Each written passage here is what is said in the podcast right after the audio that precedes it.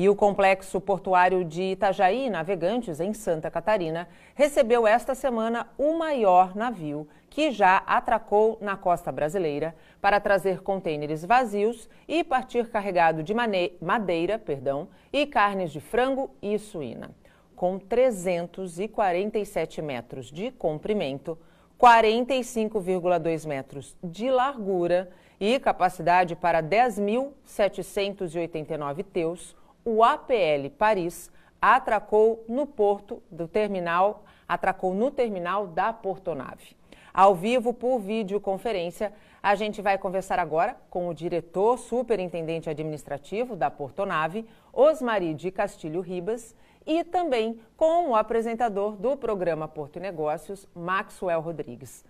Castilho, muito bom dia. Obrigada por atender a nossa equipe nesta manhã de quinta-feira.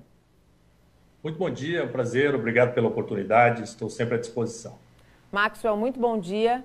Obrigada por compor esse bate-papo tão importante de um assunto que mostra como é necessária que a questão da dragagem se resolva por aqui também. Bom dia. Bom dia, Nathalie. Eu muito feliz, uma semana muito feliz, principalmente para nós do setor portuário. Realizamos na terça-feira um webinar de tamanho sucesso com os três principais executivos uh, do setor, juntamente com um especialista em produtividade. Na própria terça-feira entrevistamos o secretário Diogo Piloni e hoje trazemos com exclusividade o Castilho, né, que é diretor lá da Portonave, que foi responsável aí por esta operação uh, do maior navio já atracado na costa brasileira. Castilho, para a gente começar nosso bate-papo, o que, que, representou a atracação deste navio é, para o complexo portuário e para o terminal? Ele representou uma marca muito importante para toda a região. Nós sempre trabalhamos aqui para vencer os nossos pontos de restrição. Nós tínhamos um ponto de restrição muito é, forte, que era a condição de não termos uma bacia de evolução adequada para receber os navios maiores. Vimos trabalhando nisso há bastante tempo com o governo do estado, com o governo federal, com todo o trade logístico aqui da nossa região e conseguimos viabilizar agora uma bacia de evolução que nos permite operar navios de até 350 metros. Isso nos traz é, de volta para uma competitividade, para um mercado aqui de Santa Catarina, um mercado um país bastante competitivo. Aqui no estado de Santa Catarina nós temos cinco terminais é, operando contêineres e isso faz uma competição bastante intensa e isso é, tem uma vantagem, obviamente, aí para todo o mercado, para todos os clientes. Na contramão, Maxwell, quando a gente fala de competitividade, o nosso porto aqui se não resolver problemas é, cruciais, vai perder competitividade, né? Nathalie, nós já abordamos esse tema inúmeras vezes aqui no programa. Não adianta só ter uh, a marca né, do maior porto da América Latina, sendo que a gente não é o maior porto da América Latina operacionalmente falando, em virtude de todas as dificuldades que a gente conhece. Uh, o Castilho falou com muita propriedade, com muita lucidez, né? todo o trend envolvido para que possa equacionar e resolver os problemas uh, de um porto. E isso é o que faz a grande diferença. Essa marca é uma marca histórica, né? A operação de um navio como esse, principalmente dentro de uma nova bacia de evolução que foi uh, principalmente construída e fazendo com que o navio também uh, operasse de ré por uma determinada distância, mostra aí a habilidade de todas as, as pessoas que estão dentro da, dessa operação, focando principalmente o pilar da competitividade, porque realmente é um setor que é muito competitivo. Pegando o seu gancho, Maxwell, nós temos imagens é, desse gigante, é, tanto na hora que ele atracou, quanto na hora que ele deixou é, o complexo portuário, e realmente é, é impressionante a gente imaginar que um navio de 347 metros é, navegou um quilômetro aproximadamente de ré. Castilho, como é que foi planejada essa manobrabilidade desse gigante? Esse gigante já vem, nós já vemos esperando por ele há bastante tempo. Trabalhamos um processo de planejamento, desenvolvemos o treinamento de todos os envolvidos uma participação muito efetiva de praticagem, marinha, autoridade portuária, é, dos terminais, para fazer com que nós tivéssemos, principalmente, segurança nessa manobra, pudéssemos torná-la regular e constante aqui no nosso complexo Então, elas passaram a fazer parte da nossa rotina. Nós já temos recebido os navios maiores operados com muita segurança e com muita produtividade. O terminal da Portonave hoje é um, é um, terminal privado, nós somos o primeiro terminal privado, né, um TUP, o primeiro terminal privado de contêineres no país. Nós quebramos alguns paradigmas com relação a isso e mantemos atualmente o maior índice de produtividade é, a hora navio é, do país, equivalente aí aos grandes portos do mundo. Então, nós temos uma tecnologia adequada, um time bastante qualificado, optamos por trabalhar com trabalhador portuário vinculado, isso também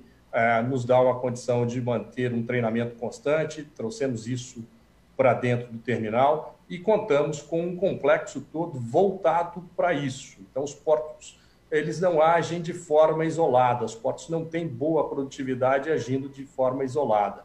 Nós aqui temos uma sinergia muito grande em todo o complexo portuário, é, e isso tem trazido vantagem. Nós somos hoje aqui no Complexo Portuário de Itajaí o segundo maior movimentador é, de contêineres do país para um estado com um território menor. Somos aí a sexta maior é, economia do país e somos muito expressivos na movimentação de carga de alto valor agregado, representado aí pela movimentação de contêineres.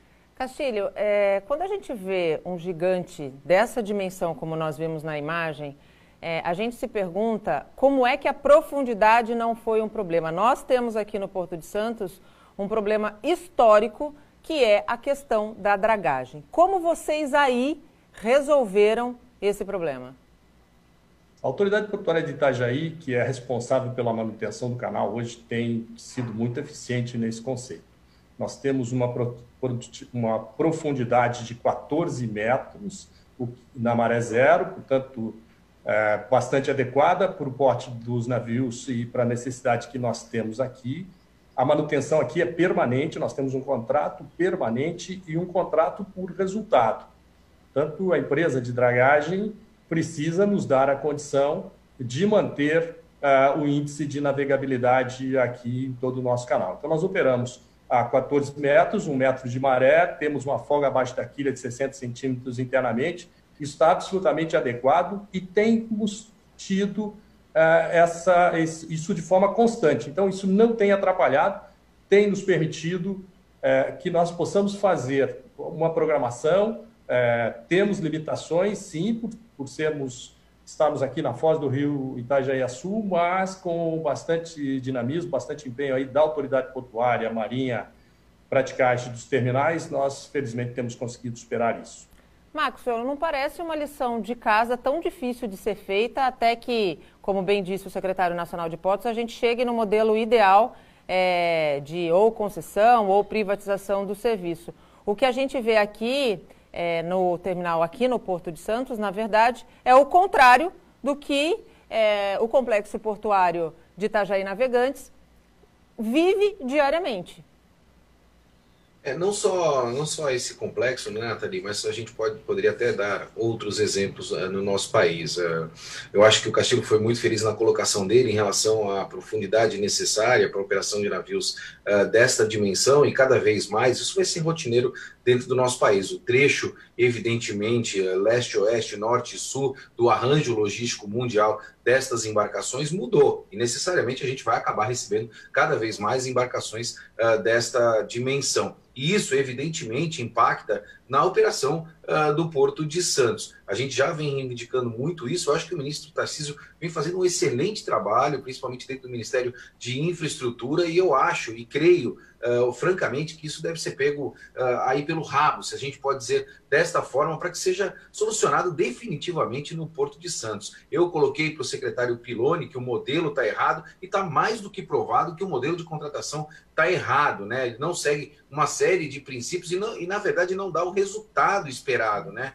Eu acho que, mais uma vez, o Castilho colocou um ponto extremamente importante resultado, né? Um contrato de dragagem, ele tem que prover a navegabilidade para um canal, né? Então, sem isto, é, não faz sentido se você ter um contrato de dragagem em qualquer porto que seja do nosso país. E a gente continua perdurando, e eu concordo com você, isso é uma panaceia dentro do, do Porto de Santos, esta questão da dragagem. A gente não consegue equacionar definitivamente. Mas, evidentemente, esta não é a pauta aqui do, da nossa entrevista, né? Mas sim, parabenizar principalmente uh, o Castilho e a Porto Nave pelo trabalho desenvolvido, né? E principalmente por atrair um gigante como este. Como eu disse em algumas oportunidades, Castilho, o gigante chegou, né? Os gigantes estão chegando nos portos do Brasil. Sem dúvida essa nenhuma, é a tendência... Márcio. Desculpa. Pode falar, Castilho. Essa, essa é a tendência. É, nós enxergamos aí os armadores olhando cada vez para navios maiores, para ter uma economia de escala é, nas suas operações. Os terminais precisarão estar adequados. Nós aqui seguiremos, seguiremos discutindo ampliação ainda mais. Esperamos trazer para cá os navios de até 400 metros e, para isso, precisamos viabilizar a segunda fase da bacia de evolução. Discutimos isso com o governo federal, com o governo do estado, a forma eh, de acharmos uma equação e, no futuro, podemos operar aí os navios de 400 metros. Os terminais privados estão dispostos a seguir investindo também na sua infraestrutura, esperando que esse mercado se equilibre pela competição e que tenha oportunidade para todos para essa retomada de crescimento. Que assim seja, Castilho. Eu também faço das palavras do Max a minha, as minhas. Parabenizo todo é, o terminal da Portonave por é, esse excelente marco histórico, né, é, onde a gente aprende mais uma lição, nós aqui da nossa região. Aprendemos mais uma importante lição. Eu quero muito agradecer a tua disponibilidade em nos atender, desejar uma quinta-feira é, abençoada aí para você. Muito obrigada. Muito obrigado. Foi um prazer enorme. Permanecemos à disposição e acho que todos temos aí é, uma grande missão para desenvolver o setor portuário, o setor logístico e contribuir com o crescimento do país. Sempre à disposição. Muito obrigado. Nós aqui agradecemos. Maxwell, muito obrigado pela tua participação, por contribuir aqui com a condução dessa entrevista que é, faz com que a Santa Cecília mais uma vez se consolide, saia na frente quando se trata de assuntos que é, repercutem e são importantes para o setor portuário. Até quinta-feira que vem. Obrigada. Sem sombra de dúvida, Nathalie. Parabéns pelo Castilho. Agradecer o Castilho pela disponibilidade, estar aqui juntamente conosco. E a toda a equipe de jornalismo da Santa Cecília TV, porque traz com exclusividade esta entrevista com, com o Castilho, que é um diretor lá da Portonave. Um forte abraço, Nathalie, e até a próxima semana.